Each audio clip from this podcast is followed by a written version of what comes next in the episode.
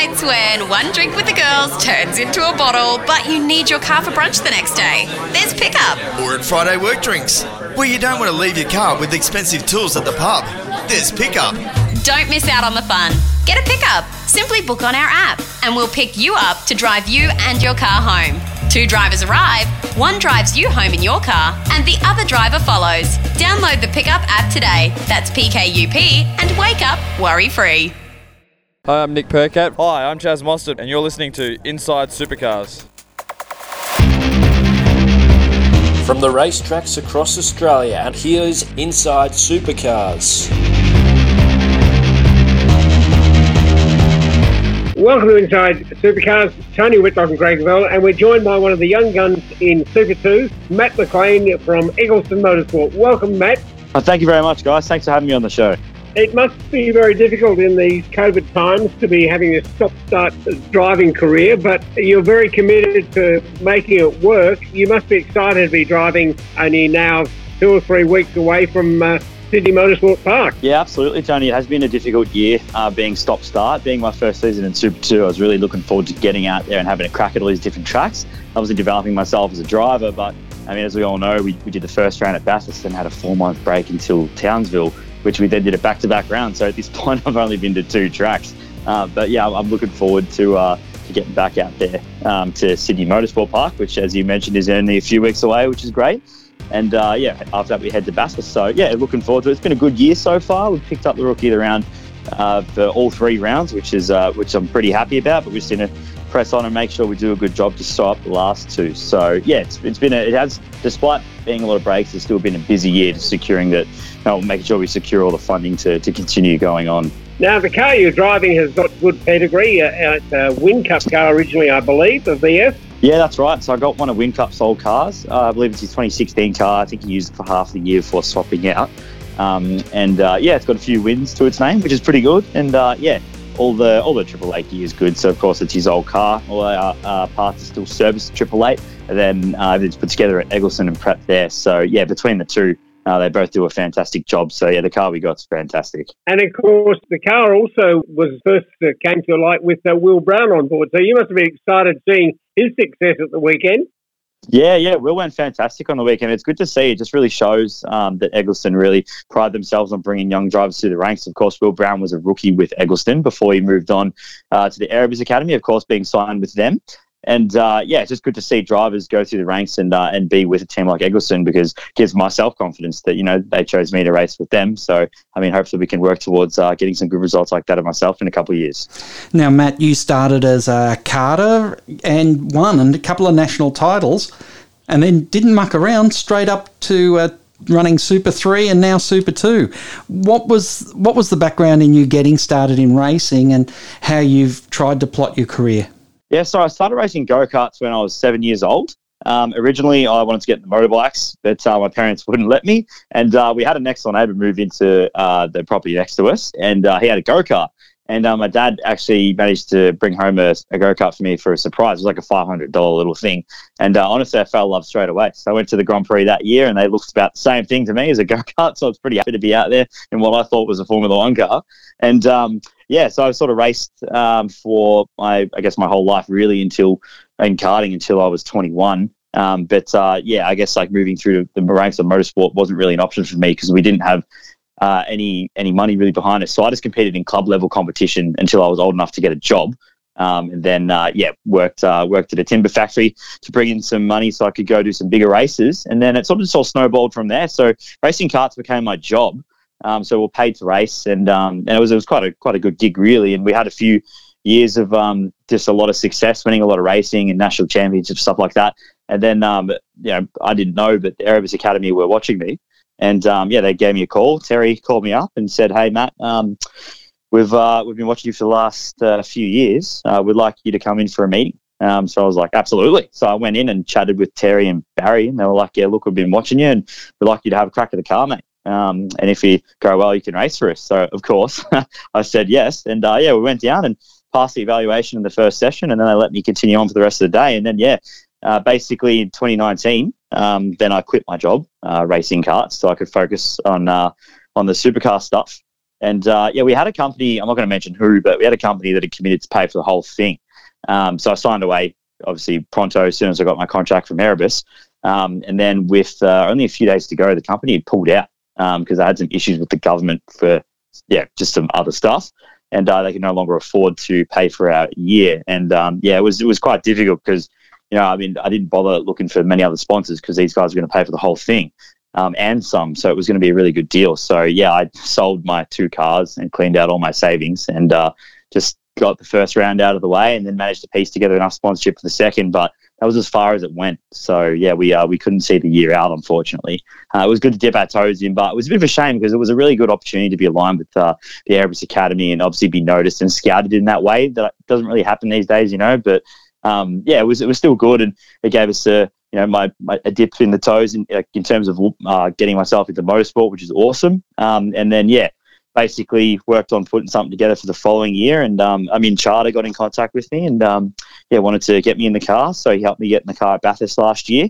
And um, yeah, we had a few dramas throughout it, but again, just dipped our toes in the water and then managed to get enough together this year to put a deal, uh, deal together with Eggleston. And yeah, here we are. So before the start of the year, we'd sort of just done three car uh, races in a car before getting into Super 2. But um, yeah, just pressed on and now we're, we're going all right, which is good. And I think it just really makes the whole thing a lot easier being with an operation like Eggleston who just run themselves so professionally. And, you know, all our parts and stuff, as I mentioned, are all from Triple Eight. The cars from Triple Eight. So the gear's good, the team's good. It's just a recipe for success. Mm. Who are you racing with in karts? So I raced for Arrow Karts. Um, so by role there, uh, when I finished school, I ended up moving there and doing cart assembly. So I was doing cart assembly for six months, and then Bart Price, the owner, the son of Drew Price, who used to race V8 Supercars, um, yeah, uh, wanted to move me up into sales and marketing. Um, so I moved up to sales and marketing while still doing product development with uh, Darren Hossack. So we do a lot of R and D stuff and um, and basically developing the products. So uh, yeah, obviously alongside that was also my job to race for the company too. So I was with them for oh, something like five years, and then my last uh, my last little six month stint I'd actually moved to another company uh, called Energy Corse, which is a company out of Italy who had sort of set up operations in Australia. So I moved on to them um, basically because I, I mean, I hate to say it, but I sort of stopped getting a wage from, um, from DPE for racing, um, and I just, you know, basically pay for um, well, my stuff, which I didn't have to do in the past, which I mean, I just couldn't afford to do. So for me, it was the financial decision. It was either I stop racing and keep working for DPE or I continue racing um, and go with energy. So I moved to energy and then uh, this supercar opportunity came about. And, yeah, it was the next week that I quit because, uh, yeah, we lost the option of funding from that other company I, I mentioned before. And so you've also had one of the scariest experiences in a race car, having uh, a throttle stick at Murray, uh, heading towards Murray's Corner. Yeah, at Bathurst last year, we uh, we did have the um, the throttle stick into that last corner, which is scary because we're going about 220 k's into that corner. And yeah, got off the, the gas. There's one lap to go too. It was such a shame. We were sitting in eighth and yeah, got off the gas and car kept going. So I managed to get on the clutch after I realized what had happened. But uh, yeah, got on the brakes as hard as I could, locked up, and then obviously got off it again and then tried to modulate it. But when um, when you haven't got any your rear wheel stopping, because that's put the clutch in, of course, so it didn't just keep driving forward uh, car slows down a lot less quick. So yeah, I feel hit the wall at about 130 k's an hour, which like might sound like a little bit, but it's not that bad in one of these cars. So yeah, managed to hit the brick wall in the front corner. Didn't they did a bit of damage, but nothing too crazy. But yeah, it was scary. It's definitely the scariest thing I've experienced in my life. You know, because you get off of the the gas, expect it to slow down, it keeps going. Um, I sort of relate it back to when I was a kid. I had a, like a little BMX bike, and my brakes would always disconnect. And every time I'd pull the brakes and it wouldn't happen, it felt like I would go faster. And uh, that was just multiplied in this thing. So, yeah, it was super scary, but uh, it was all right. The car was repairable, so it wasn't too bad for the team. And uh, I wasn't hurt either, which is always handy. So, yeah, it was all right. It's like whenever you flip the cart and you end up onto the grass. And as soon as you've left the asphalt, that resistance is uh, not there anymore, and you speed up as you've got the cart laying on top of you.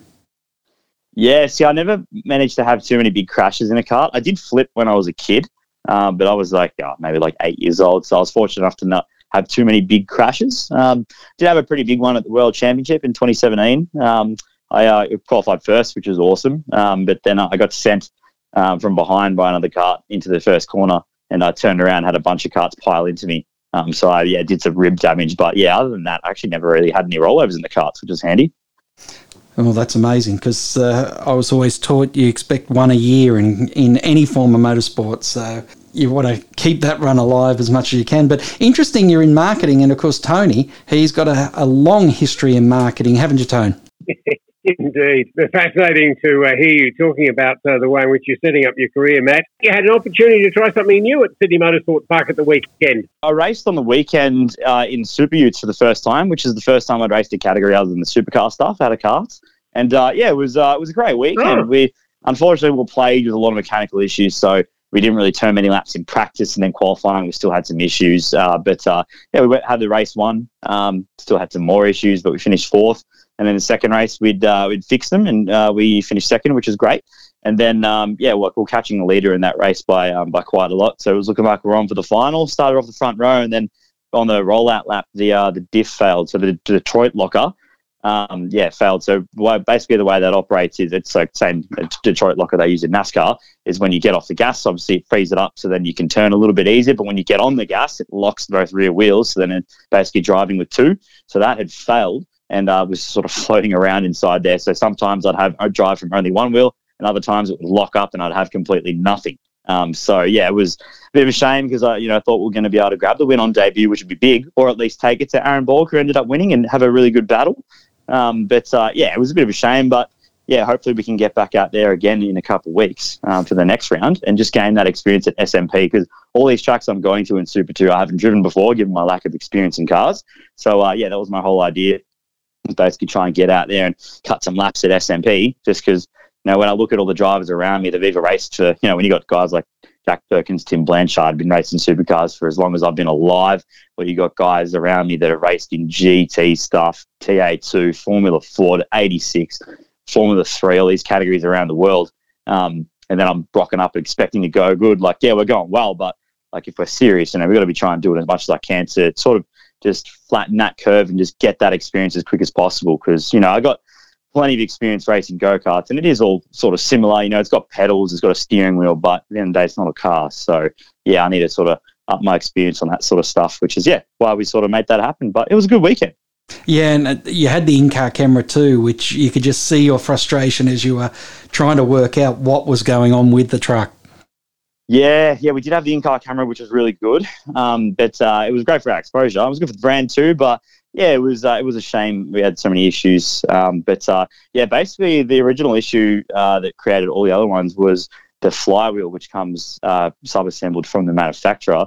Uh, the bolts weren't done up. We'd actually lost half of them. So what was happening? obviously, anytime the engine was driving, there was a very big imbalance of weight um, you know, it was, let's just say, call it 20, 25 grams of bolts missing, which doesn't sound like a lot, but obviously the engines get up to a, a very, you know, seriously high amount of RPM, which uh, then will just always snowball. Uh, so, yeah, it was uh, basically kept on ruining the slave, the clutch, um, which would then make the clutch very hard to deal with. Um, but we noticed that on the uh, Saturday night and fixed that for the following day. Um, but then, yeah, I mean, we couldn't preempt the issue that was going to happen uh, with that diff. It was just unfortunate. Um, the car had done a fair bit of running since the Utes have been created um, with Ben Walsh, and they haven't really done any um, any replacements of that sort of stuff. So the, the car was sort of at the end of its life for all this stuff um, in that respect. So I just happened to be the guy behind the wheel. But fortunately, if we get out there in a couple of weeks, everything's fixed. The team fixed it this morning um, and texted me just to confirm that it was a Detroit locker. But uh, yeah, it was very difficult to drive in that final race. Like we couldn't even get it into the truck at the end of the day, it was that buggered. So yeah, it was uh, it was it was pretty difficult, but still, in all, a great experience. It was good to experience another category. As I said, I'd only ever done the supercar stuff. You'll be back on a track again on the 18th of November. You'll be back out there and hoping to improve on your fifth position. Uh, it must be pretty exciting for you to to be living out some of these things which you'd only dreamt of, obviously, a few years back. Yeah, absolutely. I mean, just growing up, like as I said, I never you know, could afford to dip my toes in motorsport, let alone karting if I had to pay for that. And, you know, I just always listen to the people around me and like, oh, Matty, you know, just quit dreaming, pal. Like, you're not rich, you'll never be able to do motorsport, which is why I sort of never tried. But, you know, here I am now, still not rich, but doing motorsport. I do wish that I, I did do it a little bit earlier, but in the in the same respect, like I also learned a lot of skills that are vital to my operation at the moment and securing the funding to keep on going. And if I hadn't have done my my long stint at DPA car technology and you know done the training and learned the skills for sales and marketing and whatnot, then I wouldn't be able to do a lot of the stuff that I'm doing now. Um, but yeah, like it will be good to get out there again. in the Super Two in uh, in a couple of weeks. So in the 18th of November, we got a test. So usually, as rookies in Super Two, all the rookies get to go and test at a uh, a track that you basically pick. Um, where usually we'd only be able to go to our designated test track in, you know, for, for me, for example, I'm from Melbourne, so I got to test at Winton. If you're from Queensland, you got to test QR. So I'd be able to also go and test at somewhere like Sydney. But because it's been a long break, now all the guys get to go and run there, which is a shame because, you know, it's the rookies lose that advantage to what they'd normally get. But, uh, you know, they, I suppose, as a developing driver, you want to have the field as uh, as high as possible in terms of skill level, and this is one way that it's going to happen. So yeah, it's going to be good. We're all heading there for a hit out on the 18th, as you mentioned, and um, yeah, then obviously we're into racing on the on the 19th. We've got a couple of practice sessions, and then we got qualifying and and, uh, and two races. So it's going to be good. Well, a former supercar champion uh, said to me once that he spent a few too many years in karting uh, before he moved up to Formula Ford and went overseas. That fella Russell Ingall is still racing supercars. Yeah, so Russell's obviously doing the wild card with Brock Feeney at uh, Bathurst, which is going to be awesome. It's good to see him getting back out there, and it's also great to see Brock have a hit out for himself as the as the main driver before he uh, gets into his full time uh, campaign in, in main game. Which is it's good to see. Like Brock's done a good job.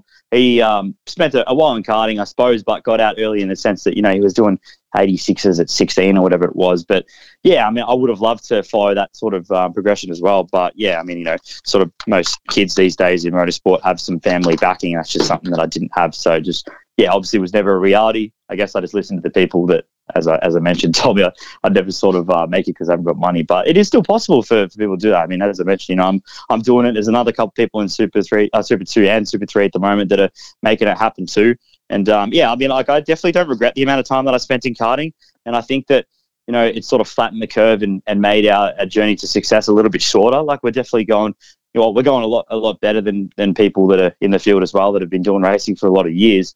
And uh, I think just, you know, with age comes maturity, and that sort of made me understand what's required for me to gain success and, and basically develop my skill set. And, um, you know, if I were a little bit younger, I don't think I'd would have caught on so quickly. So, yeah, I mean, despite the fact that I would have loved to jump in a car when I was when I was younger, um, I really wouldn't change the way it's all happened for a world for the world. Like it's uh, it's I found myself cemented in a few companies now that when I'm finished racing, I'll still be involved in working with, and um, these are opportunities as well that I would have had to study for years at university for to be able to do. And um, it's just come through, you know, my networking skills I've developed in, in trying to, you know, secure funding for motorsport. So, yeah, it's all worked out for the best, I believe. Matt, it's been wonderful hearing your story that's only just passed the index on the uh, first couple of chapters. So, I can wish you all very best. And we hope that both Craig Revell and myself, Tony Whitlock, will be able to meet you at Bathurst. One thing I'll just mention to you that a lot of people of your age may not be aware of is that Niki Lauda bought his first drive in Formula One with BRM. He bought his first drive. A man who went on to win multiple Formula One championships and became an absolute icon of the sport. So don't think for one second that you're doing anything that's very, very different, but you obviously are doing a very good job at it. So all the very best of luck at both Sydney Motorsport Park and Bathurst. Thank you for joining us, Matt McLean, on Inside Supercars. Uh, thank you very much, guys. Thanks for having me. Inside Supercars is produced by Thunder Media. Tune in next week for more at sportradio.com.au or lock in the podcast on your iTunes or mobile device. Search Inside Supercars. The views expressed on Inside Supercars, including the panelists and guests, do not reflect the views of the network, Thunder Media, or Sport Radio. Any publication or rebroadcast of the show without the expressed written permission of Thunder Media is strictly prohibited.